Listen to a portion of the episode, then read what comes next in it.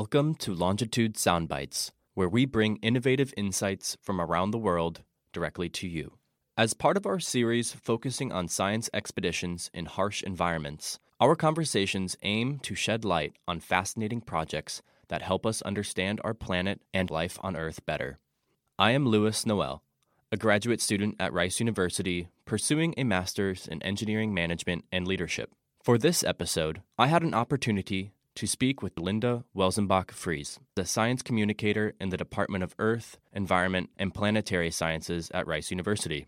She is also an avid science photographer who has participated in several expeditions in Antarctica, including one aboard a research vessel that was taking samples from the Thwaites Glacier to help us understand the changes in the ice sheet. We will be exhibiting photographs from her expeditions at the Rice University Library this spring. This episode provides a bit of background on the Thor expedition through my conversation with Linda. We start off with Linda speaking about what Thor stands for and how it is a part of a large international collaboration. Enjoy.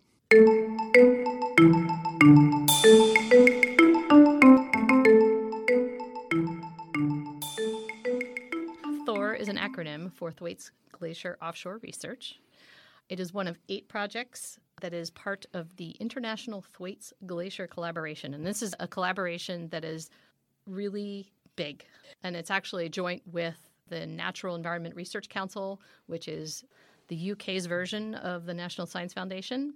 It's the biggest of its kind in 70 years and is multi millions of dollars. There are eight projects, of which Thor is one.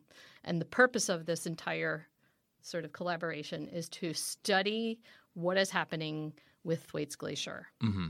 And the reason for that is Thwaites Glacier is very large. It's about the size of the UK or maybe even the state of Florida in terms of its extent. It is very vulnerable to um, the rising temperatures of the ocean. So they want to know one, what is happening presently. So some of the projects are studying the active uh, dynamics of the of the glacier itself, and then there are others that are looking at what has happened in the past. So we can combine that with our present observations and past observations to better predict what might happen to that glacier in the future, because it has a significant potential contribution to sea level rise. They're talking, you know, upwards of a meter, a meter and a half. My goodness, that would put a lot of cities in uh, peril. Yes. Um, and so, could you tell us the path that led you to be a part of this expedition? Part of it was being in the right place at the right time. uh, I started in my position as uh, the science writer at the Department of Earth, Environmental, and Planetary Sciences late in 2016. One of the faculty, Dr. John Anderson, and his postdocs, uh, Lauren Simkins, were working with several other scientists to write a proposal to be part of this particular collaboration. And they came to me and said, We have to write a, a National Science Foundation broader impact as part of this, mm-hmm. this proposal. And those impacts are important because basically ju- scientists are required now essentially to communicate the results mm-hmm. um, of their scientific activities to the public. So I was there at the right place to help them write this broader impact statement. And as part of that, when we were meeting together and talking about what we wanted that impact to be, they wanted to know how would I feel about potentially being uh, the uh, the outreach sort of um, person for one of the research cruises. Not all of them. There were actually supposed to be two or three of them as part of the mm-hmm. proposal. And they said, "Hey, how would you like to go and?" You know, report what the science activities on the boat were mm-hmm. um, as part of this project. So I said, of course. Very cool. Um, could you speak about your role as a science writer and photographer on the research cruise? One of the things that I'd proposed to do as part of my participation on the project, if I was on the cruise, was basically to write sort of regular blogs. Mm-hmm. And of course, when you write a blog, you also want to have a lot of imagery to go with it. Images mm-hmm. are worth a lot of words. And we had a, a, a limit on the amount of data that can be transmitted once we get down below 60 degrees because everything is done by satellite and most of the communications are for safety and navigation reasons. And so we all have a limit on how much data can be sort of moved off the ship and, hmm. and back to the mainland. Really good pictures with some good text. That sort of combination was something that I had not really done before. And so I did a little bit of learning along the way. Um, I also happened to be drafted to help out with a lot of the scientific activities too because mm. they were shorthanded. And so that in and of itself was quite important and useful as part of my outreach activities because when you're actively participating, you have a better feel for the kinds of images that tell the story. Mm-hmm. Very cool. Yeah, I can tell that uh, some hands-on experience probably inform some cool shots to take and maybe put you in the line of action where you may get some shots you may not have. And I actually read one of the the blogs and it was cool. Just walked you day by day of things you were experiencing, and it, it seems like the expedition or the just to get there is a, an adventure of it itself. So could you kind of walk me through the the nature of the science cruises? You know, maybe like what happens at first, like getting there, and then some of the general work of the scientists. First thing I want to say is this is my first and only cruise. I haven't done any cruises before this. I've been to Antarctica, which is part of the reason why they said, "Hey, would you mind going? We think you know you would make a good member of the team. Uh, you know what it's like to basically work under sort of difficult conditions and and help to get things done."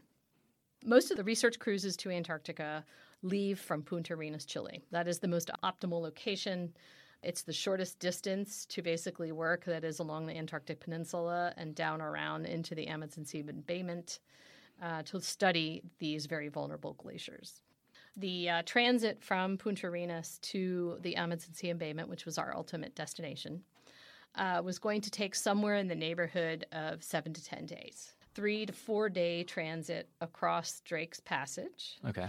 Uh, and then another three or four days essentially to pass along the peninsula and into the embayment, which is a very difficult place to get to. We have satellite observations over the last 25 years, which is another sort of motivator because they had seen these dynamical changes in the glacier over this period of time, but we had very little sort of up close data mm-hmm. um, of the glacier itself to support what we were observing. Yeah, this particular cruise that I went on was also essentially sort of a an orientation cruise for a number of the projects. In fact, Thor wasn't the only project going on this cruise. We had Ghost, and this is a, one of the ITGC projects that is looking at how the glacier advanced and retreated, and they're looking at the sort of the surface features of the glacier on islands and various other places.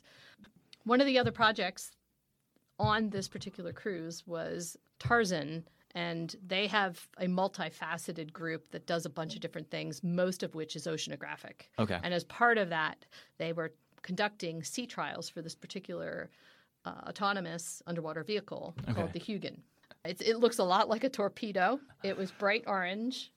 They did an initial test because we had to figure out not only how to get it into the water, but how to retrieve it. We started that trip. It was beautiful the skies were very, very sunny. And this is an area that's notorious for, for bad weather. What time of the year is this? We usually leave at the end of January. This was a two month okay. cruise. So we were essentially leaving around the 28th of January. We were supposed to get back into port around the 24th of March. We were going to spend one day working out the kinks, the logistics on deploying mm-hmm. and retrieving the Hugin from the water. We have a special team of technicians that essentially assist the scientists in all their scientific activities on board mm-hmm. ship. They're called marine technicians. It was their job to go into the water with the Zodiac and figure out how to retrieve this multi-thousand pound oh piece of goodness. equipment and get it back into the sling so they could haul it back on board. And when they went out to get it, the weather had turned and the waves were really Uh-oh. high but they did. They managed to figure it out, and then they were able to deploy it several more times when we actually got down to to Thwaites Glacier. Very cool. I want to touch a little bit about the conditions of Antarctica.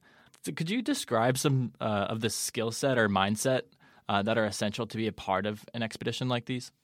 The most important is to be able to cope with plans that don't go the way you expect them to. Mm, okay. Always have a plan B, even a plan C or plan D. Maintain sort of a, a positive outlook. Make sure that you are being aware of how you interact with everybody. Mm-hmm. Uh, you're dealing with very, very few people who get very, very little sleep. Yeah. There was something in the neighborhood of 50 scientists on this cruise, and there are less than 20 people who actually manage the ship and help us out with the scientific activities. Wow. It's astounding. Yeah, so being able to roll with it is really, really important. I think recognizing that it's more about the science than it is about okay. everybody's comfort. We're there basically to accomplish some really amazing Mm-hmm. work. We have a unique opportunity. Everybody has to work together. Definitely. Um, the skill sets are associated with the science that you have to do. So obviously, you have to understand how to run the equipment that you need to run and what data you're collecting and whether or not the data is actually good data so that you can solve problems on the fly. The ship essentially going toward its destination, it's always collecting data. Okay. And that data is essentially the structure or, or the shape of the seafloor. Mm. And that data is collected with a device called a multi beam echo sounder. So it's using sound, sound waves, essentially, to see the bottom of the Mm-hmm. Okay. seafloor. So it's like more sophisticated sonar. Yes, Interesting. They have an idea of the depth of the of the water column Very interesting. and the shape of of the seafloor that it has literally bounced off of. And I believe that word is that word called bathymetry, or is that just the Yes, sorry. science of the studying it? No, that is it is the bathymetry. Okay, the so you- seafloor bathymetry. Yes. I see. What's And kind important of the about it is that yeah. different kinds they know now after many years of research that the various shapes and structures that they see on the seafloor are definitely resulting from different kinds of movement of an ice shelf or sliding material through turbidity currents or Mm-hmm. you know any kind of obvious sort of marine geology event. Mm-hmm. Is there any sort of like glacier you can tell like this was formed by a glacier a thousand, two thousand years ago by the seafloor, or is it mainly just for more recent studies, or like seafloor mapping? broadly speaking, the technology has been advancing uh, significantly over the last couple decades, and so the detail that they are able to achieve with the multi-beam echo sounder is amazing. Actually, uh, one of the goals of the of the Hugin was to be able to provide similar kinds of data, but at even more detail, because it would be Interesting. Located significantly closer to the floor, and so it could collect data at a much finer resolution than they can where the ship is sitting at the at the sea surface. What do we learn from uh, sampling glacier ice and the sediments, and why are they valuable? Thor's primary function is looking at the geophysical sort of manifestation of ice sheet advance and retreat. And then the other part of it is that they're basically collecting the sediments because the sediments actually record a lot of information all the Yeah. way back to the last glacial maximum about what has happened on the seafloor and what the ice sheet and the ocean have been doing over that period of time. And then they use that information from the past to basically model what potentially could happen in the future. I see. So yeah, very valuable for climate science in general um, and geology. So fascinating. Uh, what's the general approach for gathering samples? There's two ways they do that. The multi-beam bathymetry is a good supporting activity because it shows you the places on the seafloor that are optimal for potentially collecting samples. Okay. Then they also use another sort of semi-passive seismic. Uh, it's called a sub-bottom profile, which basically they they send a ping that actually can penetrate somewhere in the neighborhood of up to 20 to 30 meters below the seafloor surface. And so then what they look for, and this is actually one of my jobs on my shift, was to mm-hmm. spend about four hours watching, literally watching each and every ping of the sub-bottom profiler and looking specifically for areas where there's sediment buildup in the neighborhood of, you know, a few tens of meters. Hmm. Because those would be great areas to target for gathering or capturing sediment using one of the, the cores. Could you explain that a bit more? How the core works? Yes, there's actually three cores. Okay. Uh, there is a core that samples just about the first upper meter. Okay. And there's another core called the Kasten core that is gravity core in which they literally has weights on top of it and it, it punches its way down into the sediment. Okay. And then they have a jumbo core which can gather even a deeper. It's it's heavier and can can gather even more sediment, a much larger Wow. volume and much Okay. deeper uh, section of seafloor sediment. And then they bring it up and set it on a giant table and start doing the analysis, right? Well, you have to like mud. yeah, I saw that picture. It's, it's just like mud. so the the coring itself is obviously done by the technicians on board ship. Uh, they know what the right calculations are for the amount of, of speed and weight that are needed okay. at a, a particular depth. They collect it, bring it back up on board, and then it is lowered in a horizontal position. Then they essentially uh, leave the actual sort of moving of the core into the core laboratory mm-hmm. to us scientists. So we have to literally pick it up, put it on top of a, a dolly, okay, uh, and and wheel it into the core lab, and then we clean it up, take the lid off, and then literally start sort of processing the core. Cool. What sort of instruments do you use to, you know, analyze the samples within the core? The first thing you do is you use your eyes. Oh, cool. Okay. Um, most of what you do on ship is prepare the core for shipment so mm. that it can later then be studied by scientists. So the first thing that they have to do is they literally clean the core up. Uh, once you remove essentially the uh, the cap, you scrape the surface so that you can actually see the layers, and that okay. process can take several hours. And it's a very careful process because you don't want to disturb any of the layers. Yeah. This is a fluid material. It's a lot like peanut butter. And and so you you want to be very very careful about not disturbing the layers, which can be quite fine. Interesting. From there, one of my jobs as a photographer was to actually take pictures once the core had been processed to also capture visually the cores, you know, from the top to the bottom to match it up with the actual description. The other thing that we do with the cores is uh, we subsample them for various types of scientific activities that really are time sensitive. And then after that, the core gets prepared essentially for storage. Yeah, how many cores do you usually take? We collected 20. Did we collect 26 cores? I think we did. Or we made an attempt at 26 cores. Okay. I can't remember anymore how much we have. I part of not remembering everything is because everybody does 12-hour shifts. It is quite a day. And not only are you tired when you go to bed, you also have to somehow fit into that period of time. Email, eating, showering, laundry. And so probably you're up for maybe 18 hours. And so sleep deprivation is a problem. Well, and there's routine, and routine is good. With routine, you can basically start to not expend a lot of energy on making sure you're doing what you need to do. Mm-hmm. You basically reduce the amount of energy that you need through routine. Yeah, it, it involves a lot of thinking power to, if you're having to plan things every day, but if you have a routine, it eliminates a big chunk of that. I'm sure it varied like day by day, but what was a typical day like on the Thor expedition? So for me, my shift was from noon to midnight.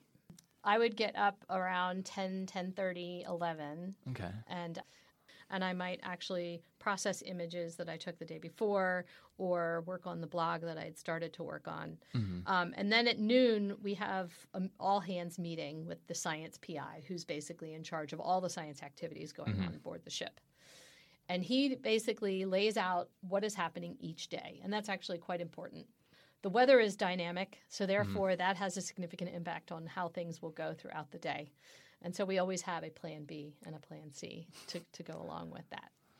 Then I would spend that first four hours of my shift looking at the uh, sub-bottom profiler data, mm-hmm. printing out or identifying those areas which I think are probably good candidates for coring. Then after that, I typically am on core processing duty for the rest of the day. I may actually be part of monitoring the actual coring that's going on itself or sampling the core or photographing the core mm. or doing one of the many activities associated with handling and managing the core.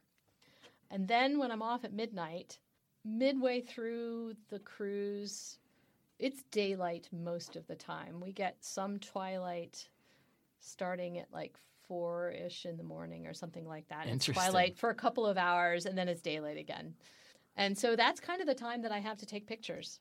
Or if somebody gets me up early enough because there's something really interesting to see, I might take pictures before I, my, my shift starts. But once Okay. the shift starts, you are kind of tied to the tasks that you are in charge of. And it's really important to complete those tasks too. There's nobody else there to pick up the slack. Very interesting. That sounds like, you know, quite the day and to do that day in, day out. And I mean, do you have the weekends off or is it every single day? Every single day. Wow. Uh, are there any other instruments or tools, you know, like the Hugin, on the research vessel that may be unusual? Like you wouldn't expect it to be on a, a ship? No, the the thing that was really neat. There's a helipad on the ship. Oh, but there was no helicopter. Ah, bummer. no joyrides. No joyride.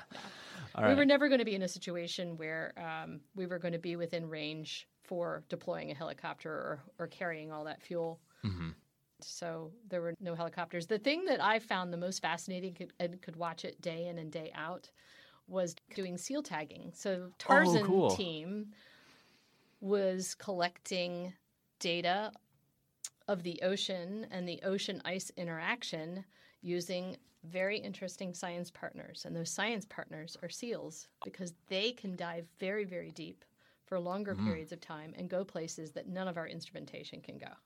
Genius. What happens is they literally install on top of a seal's head, which doesn't harm the seal in any way, Okay. a small version of the CTD. So a CTD is a instrument that is deployed over the ship to collect information about the ocean from from the Oh, surface right. to depth. It is a very large piece of equipment. hmm Well, they have managed to miniaturize the CTDs for seals. And so their goal is to find seals that have shed all of the previous year's fur, Okay. attach the CTD to their head, which will remain there until they molt the following year. And in that period of time, as the seals essentially go to the surface and then dive and come back to the surface, hmm the data that they collect in that period of time is transmitted back to the scientists in real time. That's so cool. You can do this And, and they're and they're basically collecting all this data in the period of time that, that we can't, you know, in the dead Good of point. winter. And so we have a better idea of what the ocean ice interface, what is happening at the ocean ice interface Hmm. in periods of time that we cannot do any monitoring. Very cool. Yeah, that's genius. They also have permission. They have to get permits. They have to get very special permits in order to interact Oh, with these I bet. animals. Uh, was there anything unexpected you encountered during the expedition? For me, yes. Uh, everything actually on this cruise was unexpected because it's something I've never done before. But that said, the crossing of Drake's Passage was pretty tough. Uh, it generally, at least according to most people, is tough because the weather is always bad. And in particular, when we made our crossing, there were actually two low pressure cyclones back to back. Yeah. So the waves were particularly rough. 20 feet, probably, maybe more. It's very difficult to tell, believe it or not, when you're up high in on the on the bridge Mm, of the ship. makes sense, It yeah. all just looks big. Okay. And if I wasn't on the bridge, I was basically sleeping because the truth of the matter is it makes you super super tired to be in in that much motion. Mm-hmm. Uh, has the Thor project changed your skills or style of photography in any way? obviously the more pictures you take the easier it is to adjust to changing conditions the environment in which you take the pictures obviously is unique. So there's a learning curve associated with that. And so it helps you obviously learn to compensate for vibration. Lighting is very very different there because Sure. uh, out where it's all ice it's very very bright and very flat. So you have to figure out ways to give depth to your images. There's a big big difference between doing photography for documentary science versus taking pictures of things that are artistically pleasing and still making sort of both work together to tell a story. Hmm so that part of it i think i learned a lot about uh, that probably is an improvement. Judging by your photography website, it is fantastic. And I just want to say thank you again for coming to speak with us about glacier sampling and contributing not only about glacier sampling, but the, the meteorite search. It, it's going to be a really cool exhibition that we put on for Rice. And uh, it's a pleasure to have you as part of the Rice community too. So thank you. It's my pleasure. Thank you.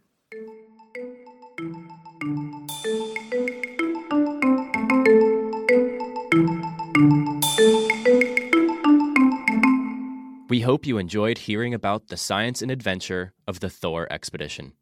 Please visit longitude.site for the episode transcript. If you are around Houston this spring, stop by the Rice University Library to view an exhibition of photographs from Linda's collection. Our exhibit will be available for display at other university libraries upon request.